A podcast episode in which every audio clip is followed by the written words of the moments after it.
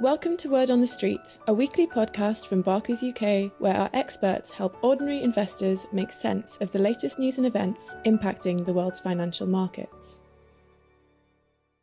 In this episode, we look at the exciting opportunities within technology as innovation continues to disrupt our lives. With Phil Attreed, Head of Investment and Credit Distribution, Miles Sherry, Investment Consultant, and Ben Rogoff, Polar Capital Partners.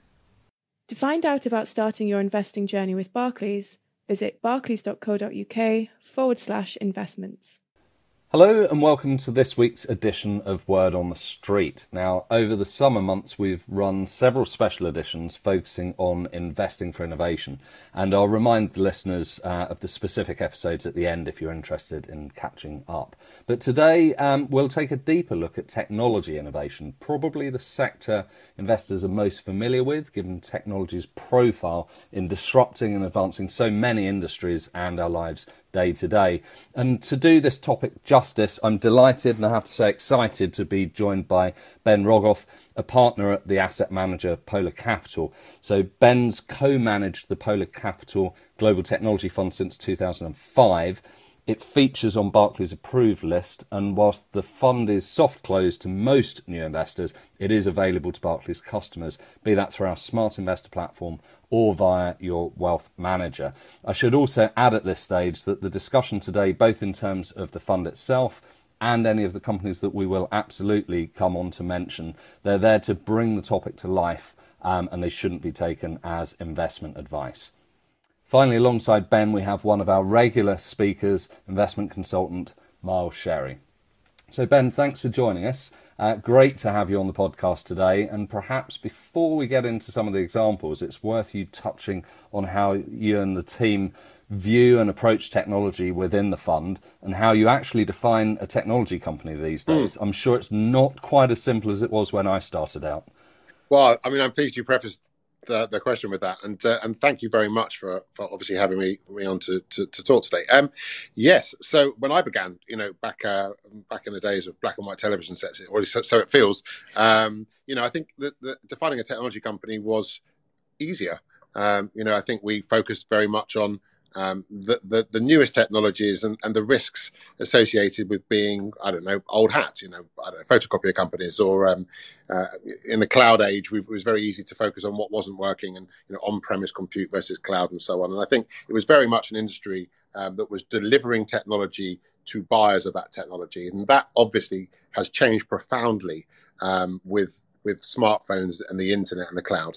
And if you think about Google, you know, Google is an advertising business um, that uses technology and is enabled by technology. And, and we can go through a, you know, a raft of companies that are ultimately buyers of technology products and then sellers or um, renters of, of, of, a different product or service. And so as the sector has grown and become more and more important, obviously its share of the S&P has grown, but also it's permeating into sectors that would have been beyond, I would have said, our traditional remits. You know, moving into healthcare some time ago, but more more recently into areas like payments, you know, f- financial services, um, or, or into areas like education um, with with with you know remote uh, education platforms and so on. So we've always uh, maintained and, and, and, used a dynamic approach to identifying what a tech company is. But I think what's critical, because I think you can always make an argument that something's a tech company, um, you know, is to make sure that there's a validation in the form of growth.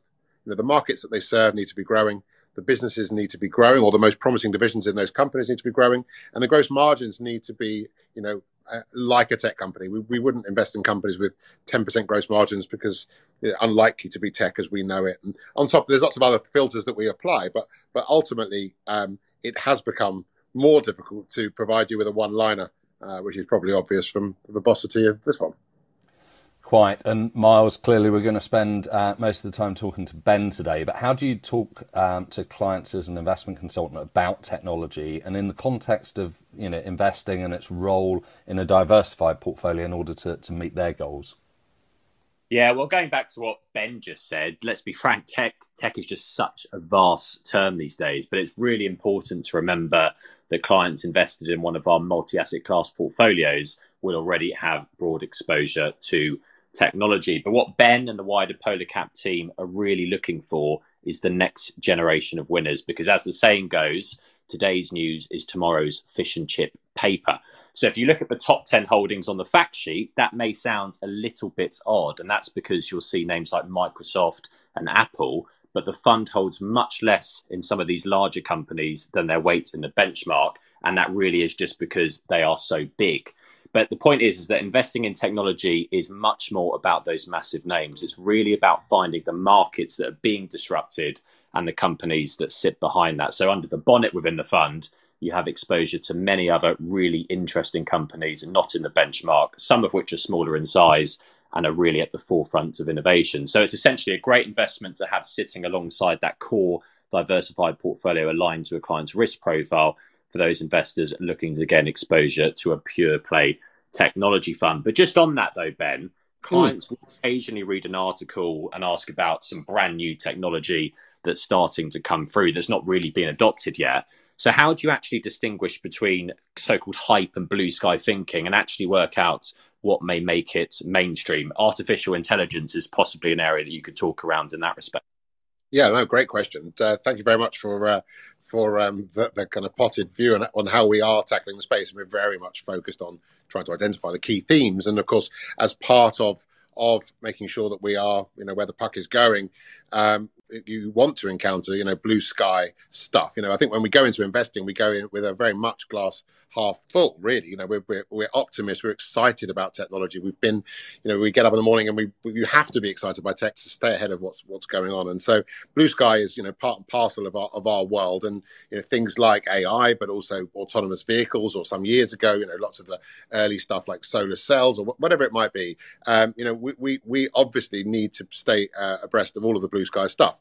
The the way that we have typically tackled that though is different maybe to others. And i think you know do loads of work um, speak to the sell side analysts speak to industry experts and it's all with a view to trying to establish what the timeline um, to to real adoption looks like. Because in my you know 20 odd years of experience um, i think you know one of the the key uh, attributes of technology is you know it's uh, never underestimate its its ability to overpromise and underdeliver in the short term and, and, companies do that because you know it helps them raise capital, raise their profile, um, and, and, you know the technology. There's lots of very good technology stories that you've you've never heard of because they never came to fruition. And our experience is that it almost always takes longer for adoption to reach mainstream than than than certainly people in the industry would would like to believe. So we have a slightly uh, we're careful about investing in blue sky. We have a sort of a a watching brief on industries that remain very early stage, very nascent. Things like solid state batteries, for example, today. You know, fascinating technology. We'll keep an eye, uh, but but it feels much too early for us. Um, and and so you know, we're also skeptical about different structures, companies that require um, you know, ongoing financing. We have a, we have issues with companies with weak balance sheets. We don't do public traded venture capital. You know, leave that to leave that to, to private markets. Uh, and you know, for every te- for every Tesla, you know, think about the SPACs that just came to the market where you might have lost ninety percent of your money already. So, hugely excited about the technologies, doing the work, waiting for themes to reach an inflection point, and then being all over them like a rash, but trying to avoid the one of the weaknesses of the tech sector, its ability to overpromise and underdeliver in the short term. Now, how does that relate to AI? I mean, look, it doesn't get any more exciting than AI. You know, the ability to take vast sets of data, vast data sets created by smartphones, the internet, all these digital footprints that we leave, apply that to cheap processing and storage and the cloud, um, and be able to augment human decision making um, is mind-boggling. So we have a watching brief. We have some interesting um, names um, in the PCT tail or in, in the universe that we're watching. We have some direct plays today in the form of semiconductor stocks um, that will ultimately, we think, capture very large parts of um, the value chain in the end. You know, you look at the um, machine learning today, the, the amount of capacity that you need to store and process data for machines uh, to learn from um, is, is doubling every three and a half months. And we think by 2025, something like 20% of the entire semiconductor food chain um, will be explained by machine learning. So, looking very much at the, um, the, the picks and shovels, if you like, of AI today within the portfolio,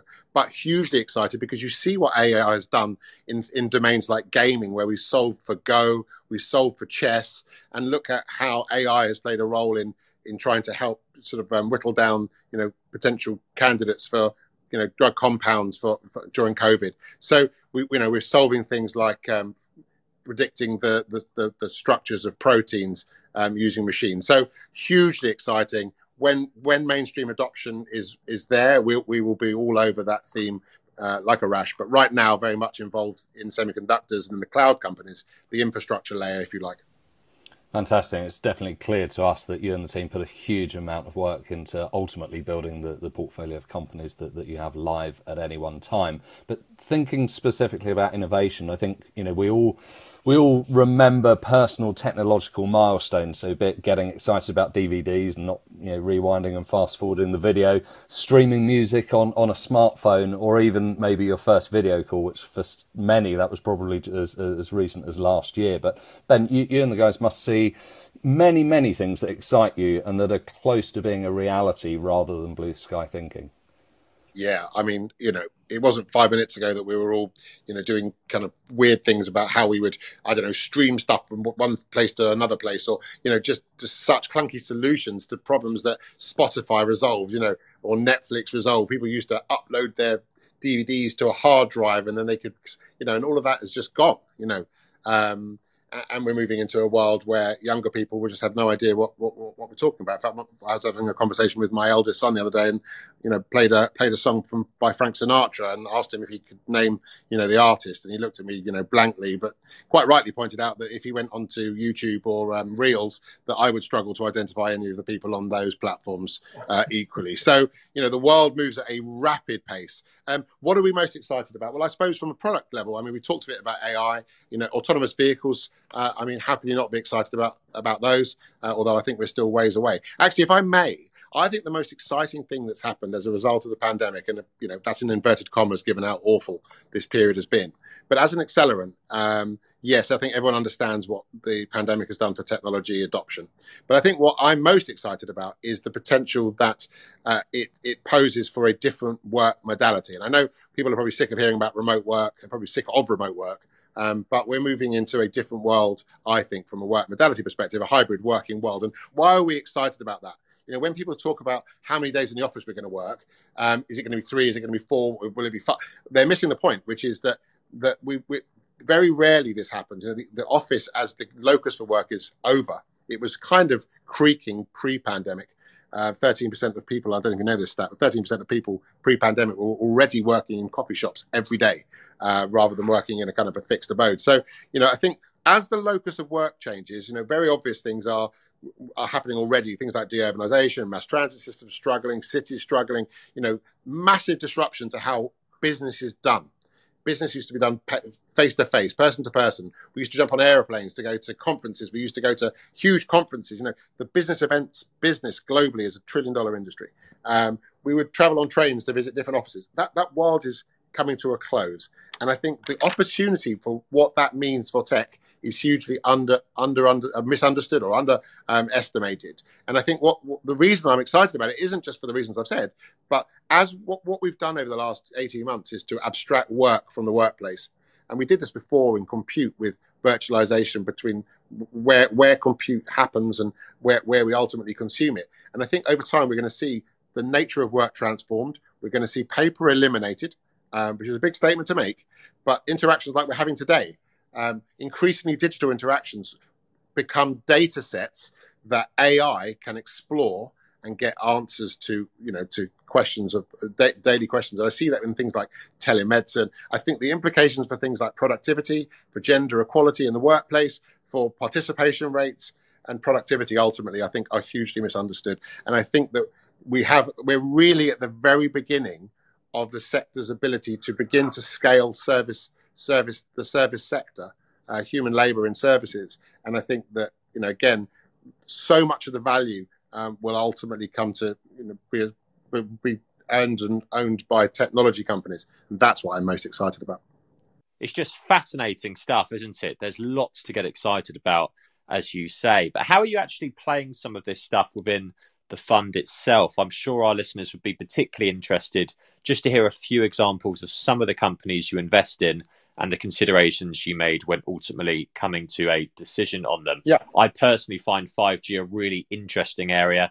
Many listening to this probably think, well, it just means I can download a song on my phone maybe one second faster than I could with 4G. But it's so, so much more than that, isn't it? This new connectivity may actually change the world.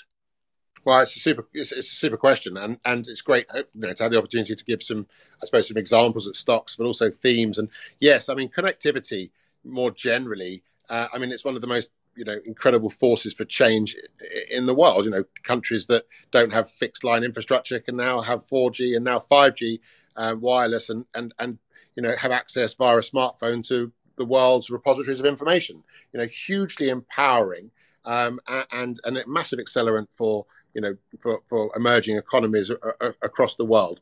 You know, our own excitement. I mean, in fact, I should preface it by saying our own experience of investing in technology for multi decades has been that it's it's been difficult to monetize data traffic.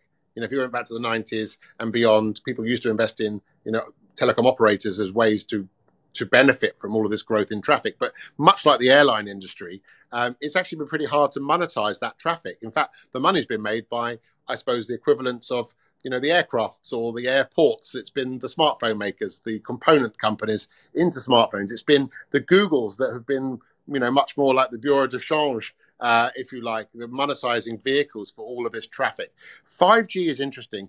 Beyond uh, and above you know 4g and other infrastructure uh, or connectivity technologies because of the latency uh, the, by which i mean um, the amount of time it takes for a packet of information to travel from point A to point B.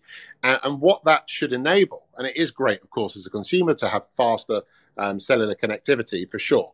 But the real story for us, the excitement about 5G, is this idea of, um, well, a few things. The latency, which means new work, n- new examples, new new cases that couldn't be done before. Like, for example, you know, things like asset tracking um, or, or devices being connected in you know beyond but also within factories. So so factories of the future will will lean very heavily on this um, cheaper faster um, 5g connectivity. Um, in the future we would like to see we are going to see things like remote surgery. You know why why is it that um, you know patients get different outcomes based on where they live in a world um, where where a doctor could be performing a surgery remotely connected by 5g and, and, so, without wanting to delve into all of the spectral efficiencies that come with 5G and the power envelopes and all of that stuff, I think the key is is that this is not really a consumer technology. This is a technology that's designed to empower um, the, in, the, the, the Internet of Things and you know the factory of the future, and, and it is hugely exciting. Got you. And in terms of some of the some of the single line stock examples, I think before we started this podcast, we were talking about names like AMD, HelloFresh. Be interesting to get your take on some of those as well.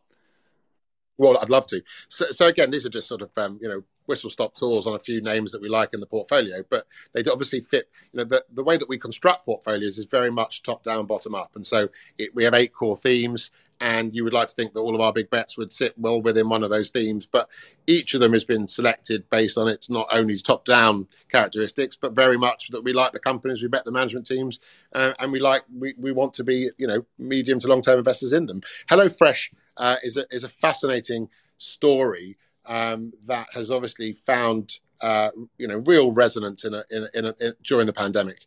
Um, and, and, you know it's a direct to consumer groceries business essentially meal kits uh, and the like but but what i love about this story um, very much by the way like so many of the very best technology companies which is that their what their their initial or obvious proposition isn't necessarily what you're really playing for and so right now you know this theme this works because people have been locked down they've experimented um, and and they they like the, the the product. It's you know I think the company grew revenues of more than 100 percent last year. What's fascinating is that unlike some of the other um, companies within e-commerce, they're they're not seeing any real issue with reopening at all. And I think last quarter the company grew around 60% year on year against very difficult comps. So again, not pitching the stock directly, but what's so fascinating is that it starts off as a meal kit company, but really the, the, the market that they're after is the grocery market, and it's trillions of dollars big. Um, and it's a direct to consumer. So rather than you know, so I have a relationship with my customers, um, and over time, I think that it has the potential to you know to arbitrage some of the profits away from consumer products businesses.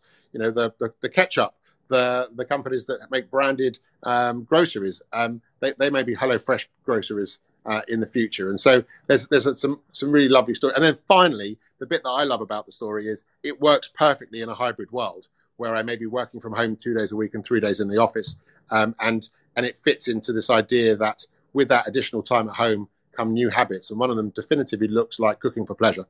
And so it's a story that you know per unit of growth looks not un, not not not not inexpensive, but not expensive, not terribly expensive, more like 40 times fiscal year 22, which I think, given the company's just grown 60% year on year, looks pretty good value. So that's one. Um, I must I must quickly touch on AMD, which is one of our big successes really over the years. We bought this one um, well about six seven years ago, um, and, and I'm sure people know AMD as kind of the the microprocessor also ran. Um, you know, obviously playing very much second fiddle to Intel over the years. The story here: a new CEO um, back in the I think 2014 2015 timeframe. Um, an industry where Moore's law is slowing, which has taken away some of the kind of manufacturing advantages enjoyed by Intel a redesigned product that works very well in this kind of more stress backdrop, um, and a company that has just grown its market share in the all important server market from 1% traditionally to around 10 and is i believe on track for making years of further gains and so it's a story that's done very well but i think it's a it's a company where the long term market share potential is much higher than sell side analysts are currently forecasting and finally if i may I was just going to touch on Snap, um, better known as Snapchat. Uh, for parents trying to control their Gen Z uh, kids, this is the the pop the, the platform of choice. Uh, I think 90% of all 13 to 24 year olds in the US and the UK are using Snap every month, and they have more than 290 million people using the platform every day. And what's so fascinating about the story is it's been able to carve out a niche, um, not just in terms of its audience, the Gen Z audience uh, and millennials, but also because they have uniquely built platforms around um, lenses and this sort of augmentation of the real world with the digital. Um, and I just think it's a fascinating story, a great way of playing, you know, demographic trends, but also the idea of augmented reality, which is also an incredibly exciting technology, I believe. Brilliant examples there. Just bringing you back to HelloFresh, I've got to say that's something I'm a big fan of uh, myself. I always use those meal boxes on a weekly basis. But just as a follow on question, it doesn't really sound to me like a traditional technology company. So, what in your eyes actually makes that a tech business? Well, that's a great question. And, and, and thank you for giving me the opportunity. Yeah, I, it's exactly right. Like, I mean, isn't this just a groceries business? And of course, you know, if it wasn't for things like online advertising and the ability for, you know, how, how would HelloFresh find customers. So, you know, the acquisition of customers, the managing of churn uh, will be done, you know, using technology, using Google and, and, and other platforms. I mean, what about payment? You know, the, the, if I had to pay for this door to door or some other way, that, that, that wouldn't work. And so, you know, it, HelloFresh is a beneficiary of of mobile payments and payment integration in, in, into into apps, smartphones, obviously as a conduit um, for for you know that's the interface with my customer fulfillment um, the ability to get the product to you fresh, to do it in a way that um, you know reduces the number of hops that the food's gone on. And, and obviously, in the end, it's a data business. It's a company that understands what customers are eating and what what part of the menu needs to be you know retained and what part of the menu needs to be reimagined. And so, I mean, this is absolutely uh, it's it's a great example of a company that would in the past wouldn't have been considered a tech company, but without technology couldn't have become a technology company, if that makes sense. Thank you, Ben, and you know, genuinely game-changing life-changing ad- advances um, that, that, you've given us there. Um, enough certainly to whet the appetite of any investor, I'm sure. But one final question, if I can, a topic that many clients raise, having seen technology-related stocks you know, perform quite staggeringly well in recent years, and especially you know post the COVID shock to markets last year. So, do valuations enter your thinking and the team's thinking, or is there always fresh opportunity out there?